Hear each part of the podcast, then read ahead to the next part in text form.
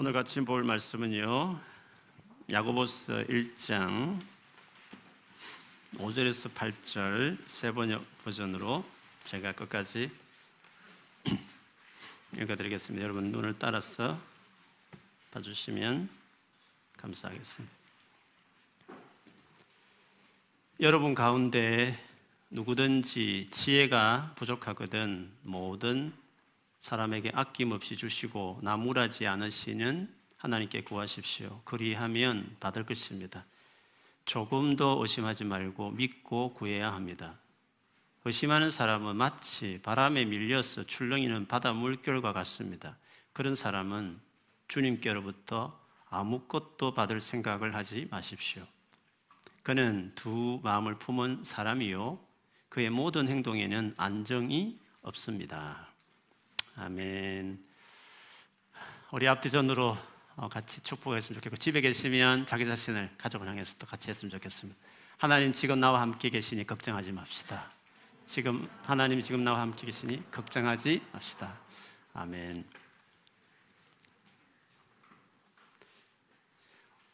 우리가 평소에 힘들 때 자주 내뱉는 말들이 있습니다. 어떻게 해야 할지 모르겠어. 정말 미치겠네. 도대체 나더러 어떻게 하란 말이지? 뭐 이런 식의 말들을 할 수 있습니다. 이 말이 가진 뜻은 상황에 따라서 한 두 가지의 의미가 있는 것 같습니다. 첫째는 진짜 뭐가 옳은지 몰라서 고민이 되어서 어, 이렇게 말할 수 있습니다. 당장 뭔가 결정을 해야 되는데 어느 것이 최고 좋은 선택인지 몰라서 내뱉는 말이죠. 두 번째는 좀 다릅니다. 어떻게 해야 되는지는 압니다. 정답도 알고 있지만 그런데 그게 내 마음대로 그리고 상대방이 그렇게 말한 대로 움직이고 또 행동하지 않기 때문에 이런 말을 쓰는 것입니다. 머리는 다 알지만 내가 그대로 살지 못할 때 이런 말을 하는 것입니다. 그 사람에게 반복해서 그렇게 하지 말라고 이렇게 하자라고 말을 해도 상대가 그대로 하지 않을 때 그래서 너무 자꾸 실망이 될 때 그때 도대체 어떻게 해야 될지 모르겠어 라고 하는 의미로 이 말을 쓰기도 하는 것입니다. 아무튼 다 막막하고 어려운 상황에서 하는 말들일 것입니다. 앞에 이 의미는 지적인 영역에서 진짜 뭘 알지 못해서 부족한 경우입니다. 두 번째 경우에는 의지적인 부분에서 행할 능력이 없었어. 그를 의지들이 너무 약하다 보니까 생기는 부족함의 경우입니다. 근데 여러분 보통 성숙한 사람이라고 한다면 이 두 가지가 다 있는 겁니다. 무엇이 옳고 그른지를 정말 정확하게 알고 있을 뿐만 아니라 그리고 알고 있는 그 정확하고 올바른 생각대로 살아내는 사람이라고 할 수 있습니다. 우리는 지난주에 하나님께서 바로 이렇게 성숙한, 부족한 것이 없는 온전한 사람을 만들기를 원하신다. 그런 마음이 있다고 했습니다. 그래서 주께서 예수 믿는, 믿은 이후에 겪는 수많은 시련과 어려움들을 하나님께서 왜 두신하셨지만 참고 또 참고 주님의 선하심을 믿고 또 참고 견뎠을 때 인내했을 때 진짜 부족함이 없는, 조금도 부족함이 없는 온전한 성숙한 사람으로 만들어 가신다라고 말했습니다. 그래서 그냥 느끼는 감정, 평소의 경험으로 자기 인생이나 상황을 보지 말고 이 확실한 하나님의 선하심을 믿고 그 선하신 하나님이 하신 약속에 근거하여 내 생각을 딱 고정시킨 다음에 그렇게 생각을 잘 매니지해서 거기서 얻는 나오는 더할 나위 없는 기쁨, 그 기쁨을 누려야 되고 그리스도인만이 그런 진정한 기쁨을 누릴 수 있다라는 말씀을 지난주 나눴습니다. 그런데 여러분 문제는 실제로 실제로 진짜 어려운 일을 당했을 때 우리가 이런 마음과 이런 태도를 갖기가 어렵다는 데 있는 것입니다. 진짜 이런저런 어려움이 막상 생겼을 때 마음이 상하는 일이 한두 번도 아니고 계속적으로 그 일이 내게 일어나기 시작할 때 우리는 도대체 내가 어떻게 해야 될지 모르겠어라는 말이 절로 나오는 것입니다. 하루에도 몇 번이고 네 자신의 부족함을 느낄 수 있는 것입니다. 이런 절망의 순간을 만났을 때 나는 어떻게 해야 될까? 이렇게 연약하고 부족한 내가 할 수 있는 최선의 태도는 뭘까? 그걸 5절에서 이야기하는 것입니다. 여러분 가운데 누구든지 지혜가 부족하거든 모든 사람에게 아낌없이 주시고 나무라지 않으시는 하나님께 구하십시오. 그리하면 받을 것입니다. 조금도 부족함이 없는 사람이라 것을 사절에 말했습니다. 그런데 오래 가지도 않았습니다. 바로 그 다음 절, 5절에 여러분 가운데 누구든지 부족하거든. 이렇게 말하는 상반된 말씀을 오늘 하고 있습니다. 부족하다는 이 말이 메인 벌브입니다. 주동사입니다. 완전한 조금도 부족함이 없는 사람으로 우리를 세운다 하나님의 그 엄청난 선언 이후에 그럼에 불구하고 그 계획은 그런 계획이지만 실제로 우리의 삶에 우리가 느끼는 마음은 내가 너무 부족하다고 느끼는 것을 어, 야고보는 또 하나님은 이해하시듯이 이 말씀을 하신 것이었습니다. 마치 설교만 들으면 하나님 말씀만 들으면 상태가 좋을 때에는 진짜 그대로 될 것 같고 다 될 것 같이 자신 있어 하다가 얼마 가지 않았어 내가 아무것도 할 수 없다는 것을 깨닫는 것 같은 상태라고 말할 수 있는 것입니다. 여러분 이런 상황, 이런 둘 사이의 갭, 하나님이 엄청난 선한 약속 계획에 대한 말씀과 실제 그런 어려움 현장에 수 없는 상한 상황에 당면했을 때 내가 직접 느끼는 나의 이 박탈감과 상실감 사이의 큰 갭. 어떻게 메꾸며 이런 갭을 느끼고 있다면 나는 어떻게 행동을 해야 되는가 하는 것입니다. 이 구절에서 눈여겨봐야 될 단어 하나가 있습니다. 이것은 우리가 만나는 절망적인 상황에서 완전히 그 상황을 해결할 수 있는 것이 무엇인지를 알려주는 것입니다. 바로 그거는 지혜라는 것입니다. 지혜가 부족하기 때문에 이런 상황을 겪는다고 말하는 것입니다. 지혜라는 것이 뭐겠습니까? 자문에 그리 많이 강조하는 이 지혜라는 것이 어떤 의미겠습니까? 그냥 여러분이 그냥 느끼는 대로 떠오르듯이 지혜는 어떤 상황을 바르게 판단하고 분별할 수 있는 능력을 이야기하는 것입니다. 아, 이것이 옳다. 저렇게 해야 된다. 딱 분별할 수 있는 능력을 이야기하는 것입니다. 그러나 여러분, 지혜는 사실 그 이상입니다. 마태복음 11장 19절에 보면 예수님을 비난했던 자들의 말이 나옵니다. 소위 말하면 그 당시에 종교 지도자들이 예수를 비난했습니다. 근데 예수님이 그 비난을 듣고 마지막 부분에 보면 지혜에 대한 말씀을 하셨습니다. 그 지혜가 뭔지를 예수님 말씀을 보면서 추측할 수 있는데 읽었더니 이렇습니다. 예수님이 대적하는 자들이 말했습니다. 인자는 왔어. 인자는 예수님을 말합니다. 인자가 와가지고 먹기도 하고 마시기도 했는데 그들, 즉 대적했던 자들은 어떻게 말했냐면 보아라, 저 사람은 마구 먹어대는 자요, 포도주를 마시는 자요, 세리와 죄인의 친구로다. 아주 비난하는, 조롱하는 말을 했습니다. 근데 주님은 이런 태도에 대해서 어떻게 말씀하시냐? 그러나 지혜라는 것은 어떻게 말하느냐, 어떻게 판단하느냐 중요한 게 지혜는 그 한 일로 옳다는 것이 입증된다는 것입니다.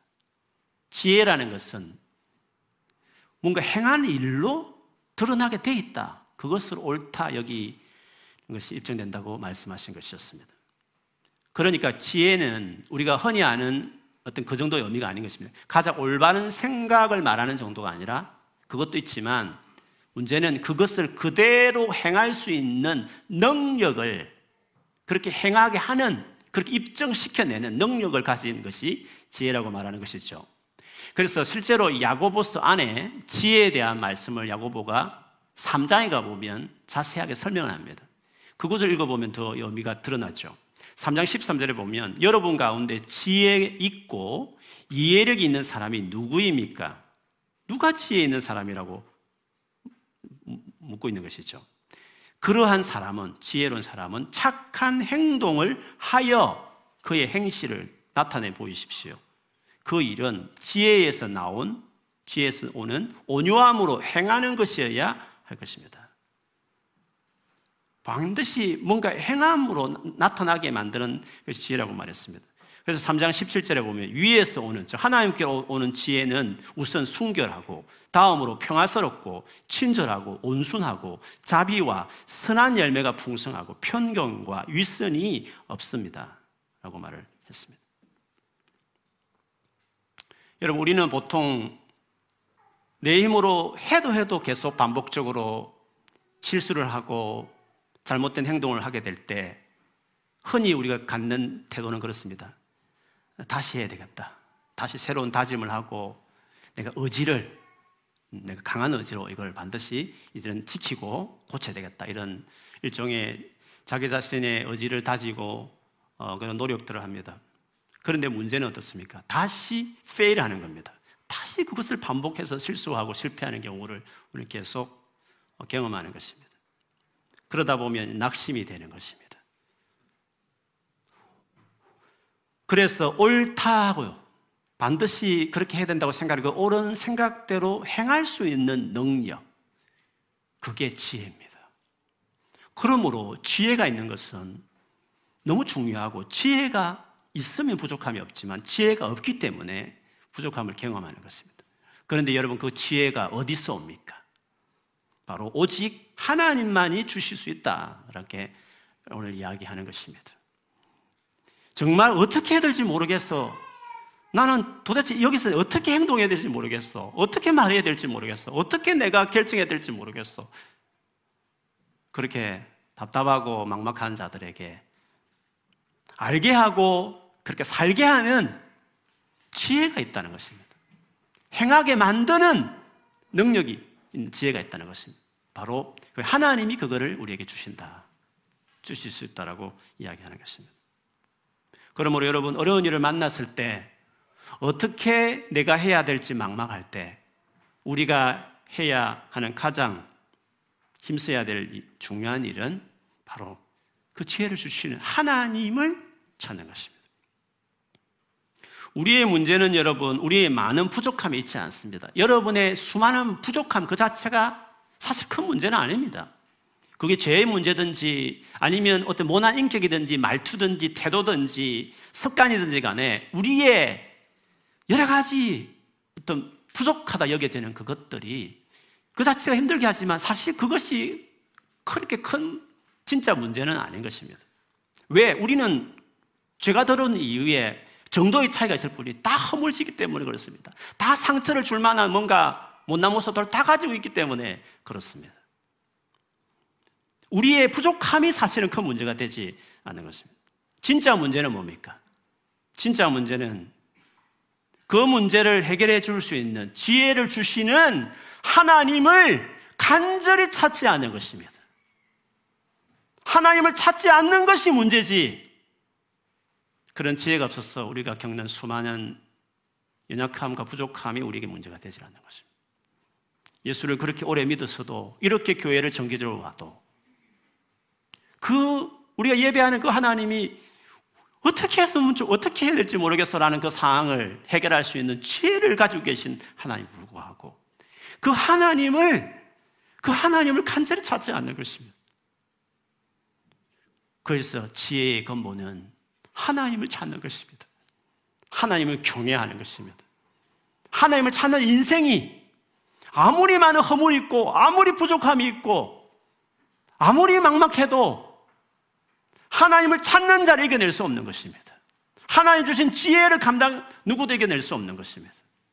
수많은 허물이 많을수록 정말 내 힘으로 어떻게 안 되는 상황이 있을 때일지라도 하나님을 찾으면 그 모든 것을 커버할 만큼 시간이 좀 걸릴 수 있지 모르지만 반드시 출발선이 나빠도 수많은 안 좋은 가정 배경을 태어나서도 하나님을 붙잡기 시작하면 하나님을 찾는 길을 결정하기 시작하면 간절히 그분을 찾기 시작하면 그 모든 것들을 감당해낼 만한 지혜를 하나님이 주시는 것이에요. 그래서 기억하십시오. 진짜 문제는 우리의 처한 상황이나 우리의 부족함이 아니라 하나님을 찾지 않는 것입니다. 그것도 예수를 믿어 나가면서도 간절하게 하나님을 찾지 않는 것이 가장 큰 문제다는 것입니다. 우리가 하나님을 간절히 찾아야 될 이유가 있습니다. 왜냐하면 그 하나님이 아낌없이 주시는 분이시기 때문에 그렇습니다.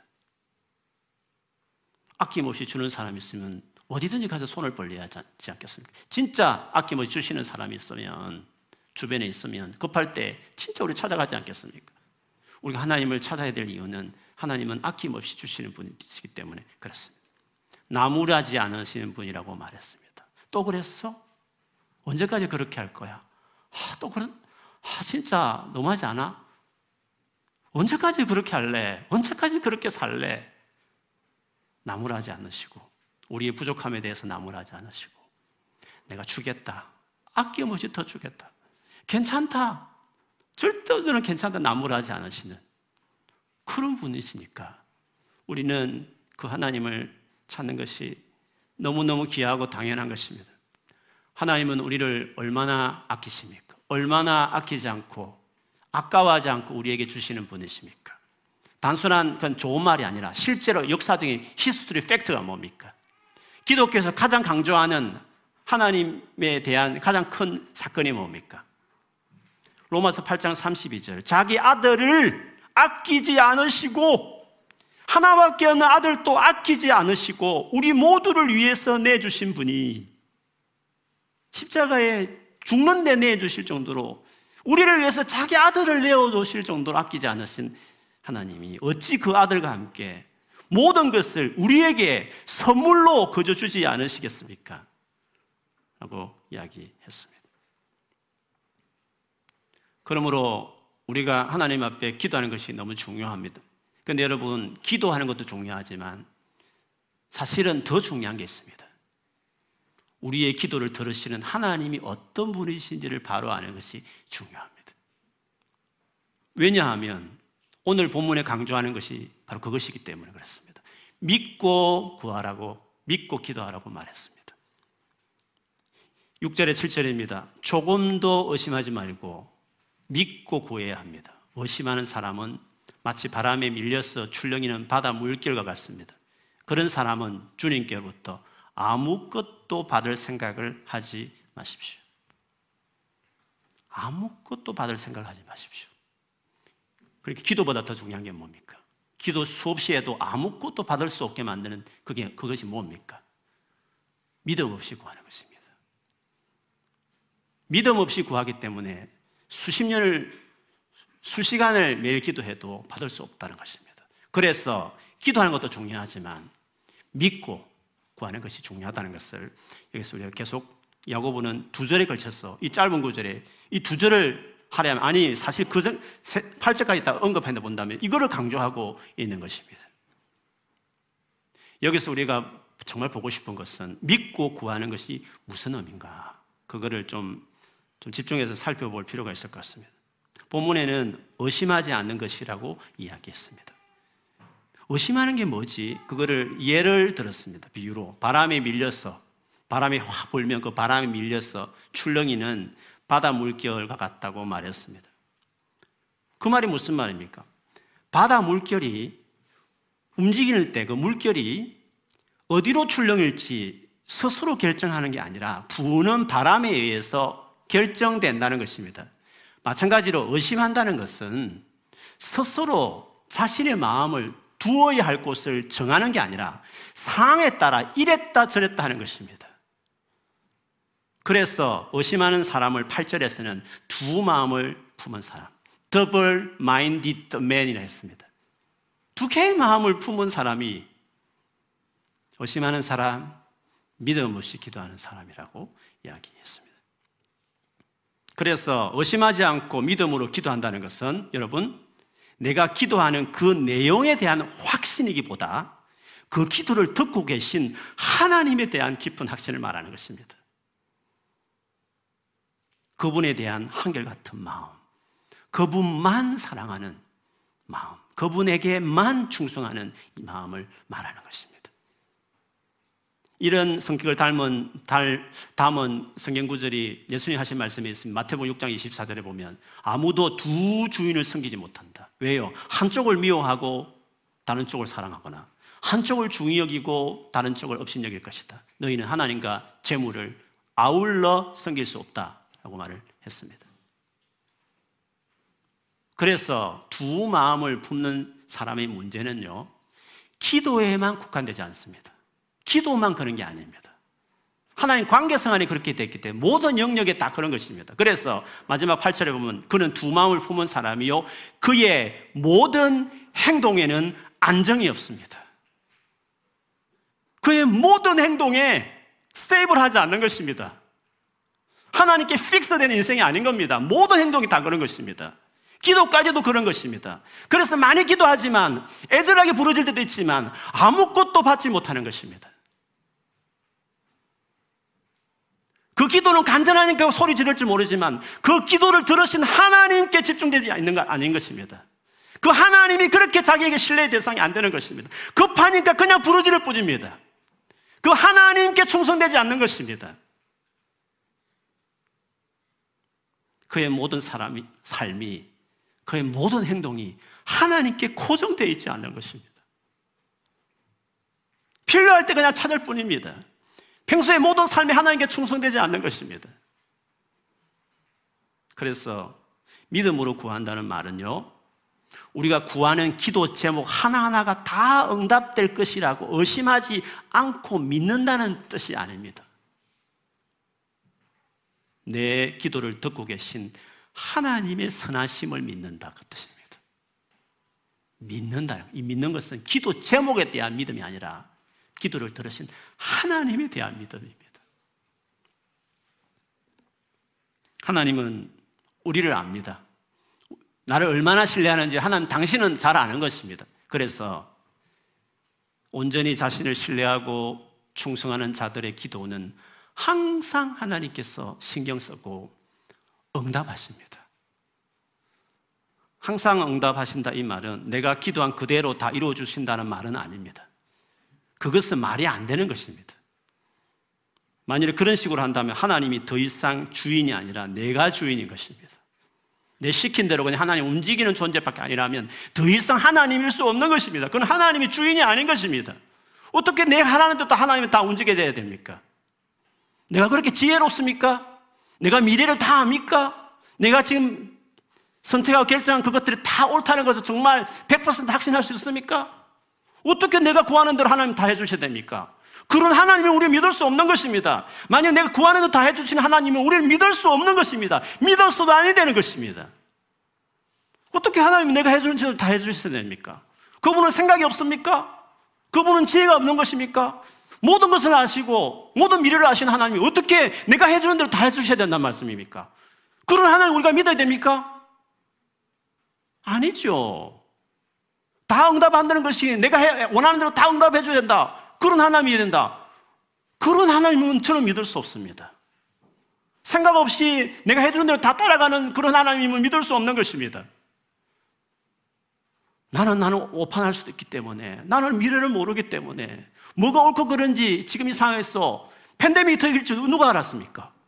어떻게 될지 모르는 세상 가운데 어떻게 내가 원하는 대로 주님이 다 들어주신단 말씀입니까? 당신이 생각이 있어야 되지요. 당신도 합당한 선한 계획이 무엇이 지혜로운지 당신이 알고 계셔야지요. 그래서 때로는 아니다 싶으면 응답 안 해주셔야 맞지요. 인생을 길게 봤을 때 내가 원하는 대로 해주면 안 될 것 같아. 그렇게 되면 내 인생에 유리하지 않으면 안 해주셔야죠. 그래야 우리 믿을 수 있는 하나님이시지 않습니까? 어린아이가 뗐으면 부모들이 다 해줍니까? 그 부모가 좋은 부모입니까? 아니지 않습니까? 자식이 가장 좋은 것, 때로는 가장 합당한 것을 부모님이 더 잘하시는 해안을 가지고 해주셔야 그게 부모 아닙니까? 그런 부모가 진짜 부모고, 그런 부모가 우리가 원하는 부모 아닙니까? 우리 기도에 다 응답해준다는, 항상 응답한다는 말은 우리가 원하는 기도대로 다 해준다는 뜻을 이야기하는 것이 아닙니다. 하나님은 내가 알지 못하는 많은 부분을 다 알고 계십니다. 전지하신 분이십니다. 어떤 문제를 풀어갈지, 어떻게 풀어갈지 지혜도 있고 능력도 다 갖고 계신 전능하신 분이십니다. 그렇기 때문에 내가 구하는 것과는 다르게 얼마든지 응답하실 수 있고 또 그렇게 해 주셔야 하는 것입니다. 그러나 하나님이 훨씬 더 좋게 그분을 신뢰하고 그분을 정말 위하고 그분께 마음을 두는 자들에게 항상 우리가 구하는 것에 언제나 그분 편에 가장 내보다 더 좋은 것으로 주신다. 그런 점에서 항상 응답해 주신다. 내 기도를 그냥 뿌리지 않고 정권 메일처럼 그냥 읽어보지도 않고 쓰레기통 넣는 그런 시간이 아니야. 언제나 신경 쓰신다. 언제나 신경을 쓰신다. 어떤 시로든지 기도했기 때문에 응답하신다. 반드시 뭔가 새로운 일들을 내 삶에 이루신다. 항상 응답해 주신다. 그분을 믿으면 정말 그분의 선하심을 신뢰하면 항상 들어주신다. 자기 아들도 아끼지 않는 죄인 되었을 때 하나님을 막대할 때도 자기 아들을 아끼신 하나님께서 그렇지 않겠습니까? 똑같은 하나님이면 정신이 똑같은 하나님이시면 그렇게 해야 옳지 않습니까? 자기 아들도 아끼지 않은 하나님께서 그 하나님을 헌신하고 그 하나님을 신뢰하고 마음을 다하면 항상 항상 우리를 위해서 아들도 아끼지 않는 하나님께서 아끼지 않고 우리를 위하는 분이 너무 당연한 거 아닙니까? 100% 응답된다. 모든 것이 주님 응답해 주신다. 모든 것에 내 기도에 대해서 하나님 어떤 식으로 반응하신다. 그대로 지나시는 법이 없다. 그걸 믿는 것은 그거는 논리적이고 로직한 것입니다. 주님은 그렇게 해 주시는 것입니다. 그래서 여러분 우리가 어려운 일을 만날 때마다 아낌없이 주시는 나무라지도 않은 마음은 상하겠지만 계속 실망시켜도 주님은 한 번도 나무라지지 않고 함부로도 그럴 줄 알았어. 왜 또 그렇게 그렇게 한 번도 한 번도 그렇게 한 적이 없었어요. 모든 걸 까먹고 돌아오는 탕자를 달려서 맞이하는 그 아버지를 보십시오. 그 하나님이십니다. 돌아오기만 하면 다시 하나님께 픽스하고 돌아오기만 하면 과거에 어떻게 행동했던지, 그가 지금 어떤 어려움을 당하고 있던지, 어떻게 망가진 인생을 살았던지 간에 달려오는 겁니다. 살찐 송아지 잡아낸 잔치를 범은 것이. 가장 좋은 옷을 입히고 가락지를 끼우고 신발을 벗겼어. 가장 좋은 것을 챙기시니 그게 하나님이십니다. 하나님은 그런 분이십니다. 그러므로 어떻게 하면 좋지라고 싶을 때 우리가 할 수 있는 최선의 길은 하나님을 믿고 확실한 팩터 위에 당신을 드러낸 그 하나님, history, historical한 이벤트인 십자가에 나타난 하나님의 확연한 성품, 그 하나님을 믿고 그분께 기도하는 것입니다. 내가 할 수 없으니까 하나님 할 수 있도록 깨닫게도 하시고 감당할 수 있는 능력도 주시고 지혜를 달라고 하나님만이 주실 수 있으니까 지혜를 달라고 기도하는 것입니다. 어떻게 행동해야 될지 알게 해 주십시오. 그렇게 할 수 있는 능력을 주십시오. 즉, 지혜를 주십시오. 부족함을 느끼면 그 부족함을 커버하는 지혜를 구하라고. 그러면서 믿고 구하라고. 진짜 하나는 그런 분이라고 믿고 구하라고. 믿지도 않고 무조건 구한다? 받을 생각을 하지 마라. 받을 생각을 하지 마라. 믿고 구해라. 기대하고 구해라. 하나님 어떤 분인지 십자가에 나타난 하나님이 어떤 분인지를 알고 믿고 믿고 낙심하지 말고 구하라고 이야기했습니다. 지난 2년간 팬데믹 기간 동안 우리 교회는 이 부분을 경험했습니다. 한 번도 가보지 못한 2년의 팬데믹 기간을 보냈습니다. 한 번도 경험하지 못한 일이었습니다. 어떻게 갈지 아무도 어떤 과학자도 어떤 똑똑한 사람도 이 팬데믹 상에 어떻게 갈지를 우리가 어떻게 우리 인생을 바꿀지 어떻게 진로를 인도할지 아무도 모르는 일이었습니다. 판단이 안 쓰는 경우가 너무 많았습니다. 교회적으로도 여러분도 그렇고 저도 마찬가지였습니다. 락다운이 되었을 때 어떻게 해야 되나? 풀려도 한인교회의 어떤 정서상 모여야 되나? 그렇게 하는 게 맞나? 수많은 생각과 의견들이 있는 가운데서 어떻게 판단이 안 쓰고 무엇이 지혜로운 것인지 그리고 여러 가지 다른 의견 가운데서 그거를 하나를 결정해 나간다는 게 어떻게 해야 되는 것인지 교회적으로 내가 생각할 수 있는 어려움들이 있지 않겠습니까? 1년 3개월을 늦추어서 우리가 결국은 3개월 후에 인펄슨으로 모여서 우리가 예배했습니다. 다시 모이기 시작하자 이 상황에 또 적응해야 될 여러 가지 과제들이 있었고 또 독려해야 될 일도 있었습니다. 그러다 갑자기 올 초에 확진자가 대것 또 늘어나자 어떻게 해야 되지? 다시 온라인으로 가야 되는 건가? 어떻게 해야 될까? 수없이 고민들이 우리에게 사실 다 있었습니다. 저도 많은 리더십들도 고민하고 의견을 모으고 우리가 그렇게 해왔습니다. 그때마다 기도했고 우리는 버티는 정도가 아니다. 반드시 하나님 선하신 분이고 돌파해낸다. 반드시 잘 되게 만들어야 된다. 이런 상황을 그냥 원상복귀 정도는 아니고 반드시 이것을 이용해서 더 나아져야 된다. 하나님은 반드시 선하신 분이시다. 신뢰하고 기대하고 하나님 믿고 복잡하고 신경 쓸 일도 많고 새롭게 자꾸 변화에 적응할 일도 많지만 하나님 신실하게 하실 것이다. 온라인 상황에 적응하는 교회를 만들자. 아무도 없는데 고립된 홀방에서 주님을 바라보며 예배할 수 있는 기르자. 이미 익숙한 온라인이지만 그러나 우리가 같이 사랑하는 사람은 채팅으로 연애하지 않고 사랑하는 사람 어떤 싫어든지 5분이라도 공항에 만나고 싶어 달려오듯이 사랑하는 사람은 인펄스 내야 되는 거다. 오프라인 와야 되는 거다. 사랑하면 그냥 채팅하지 왜 만나냐는 말이죠. 왜 장거리 여행하면서 만나기를 원합니까? 사랑하는 사람은 만나는 것입니다. 그래서 우리 오프라인 오자고 하는 것입니다. 모든 것이 우리에게 새로운 일들이지만 그러나 결정하고 계속 독려하고 여러분 같이 협력해 주시고 따라주는 이 모든 일들을 통해서 우리가 결정해 왔습니다. 그때마다 오기, 제 표현을 하면 오기, 강한 확신, 그것들을 주시고 그리고 그것을 흔들림 없이 추진할 수 있는 담대함 하나님이 다 주셨습니다. 이거는 지혜라고 하나님 우리에게 주신 공동체 주신 지혜였습니다. 모두가 공감했고 따라주신 일이었습니다. 지나고 보니 그 결정들이 다 잘된 결정이었고 결과도 좋았습니다. 그래서 어려운 가운데서도 또 다른 교회를 남쪽에 세울 수 있도록까지 하나님께서 해 주셨습니다.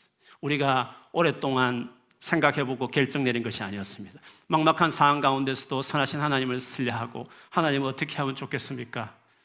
긴가민가하고 어떻게 될지 모르지만 믿음으로 기도할 때면 하나님이 오기 뭔가 강한 확신을 주시면 그것을 붙잡고 그 지혜로 그 주신 지혜 때문에 가능한 일이었습니다. 여러분, 우리가 살아가면서 어려운 상황을 또다시 만날 수 있습니다. 그렇지 않습니까? 앞으로 우리가 어려운 일을 안 만난다는 보장이 어디 있습니까? 우리는 살아가면서 얼마든지 어려운 상을 만날 수 있습니다. 아니, 지금 현재 어려움을 겪고 있는 분들도 계실 것입니다. 어떻게 해야 되겠습니까? 오늘 말씀대로 하는 것입니다. 내가 정말 부족하고 느낄수록 오늘 말씀대로 하는 것입니다. 내가 생각을 많이 해서 계획을 세우고 그래 새로운 결심을 하자 의지를 다진다고 될 문제가 아닙니다. 그렇게 되는 것도 있지만 그렇게 안 되는 것이 훨씬 많습니다. 그래서 우리는 하나님 앞에 겸손해야 하는 것입니다. 우리는 하나님이 주시는 지혜가 그래서 필요한 것입니다. 매일 인정하고 하나님 앞에 고백하는 것입니다. 그분께 더 가까이 나아가고 그분에게 우리의 마음을 오로지 고정하는 그 노력이 무엇보다도 필요한 것입니다. 하나님을 그저 내 문제를 해결해 주고 내가 원하는 것을 주는 돈줄로만 생각하지 말고 마음을 다해 사랑하고 헌신하는 분으로 섬겨야 오는 것입니다. 내 삶이 너무 복잡하고 내 생각과 힘으로는 답이 없는 것 같이 느껴질 때 하나님에게 딱 마음을 고정하고 그분만이 주실 수 있는 지혜를 주님 앞에 구하는 것입니다. 그러면 주께서 여러분 삶을 놀랍게 이끌어 주시는 것을 경험하게 될 것입니다. 나는 답이 없지만 안 다치더라도 할 수 없는 페일하는 인생이었지만 하나님은 답을 주시고 알게 하시고만 아니라 오기를 가지고 담대하게 해낼 수 있는 능력까지 주시는 분이신 것입니다. 더구나 그분은 그런 실력도 있으시지만 아낌없이 나무라지 않고 주시는 좋으신 분이십니다. 이분을 의지하지 않으면 이분을 내 인생에 찾지 않는다면 누구를 찾는다는 말씀입니까? 그러므로 우리의 상에 부족함이 있고 수많은 어려움이 있다 치지만 괜찮습니다. It doesn't matter입니다. 중요한 것은 내가 하나님을 찾는 것입니다. 주님 내게 지혜를 주십시오. 나를 좀 도와주십시오. 기도하시면 하나님이 여러분을 도와줄 줄 믿습니다. 그래서 이번 한 주간도 여러분 남은 인생이 몇십 년이 될지 모르겠지만 하나님의 지혜로 살아내는 놀라운 간정들이 넘치기를 되기를 주 이름으로 축원합니다. 아멘.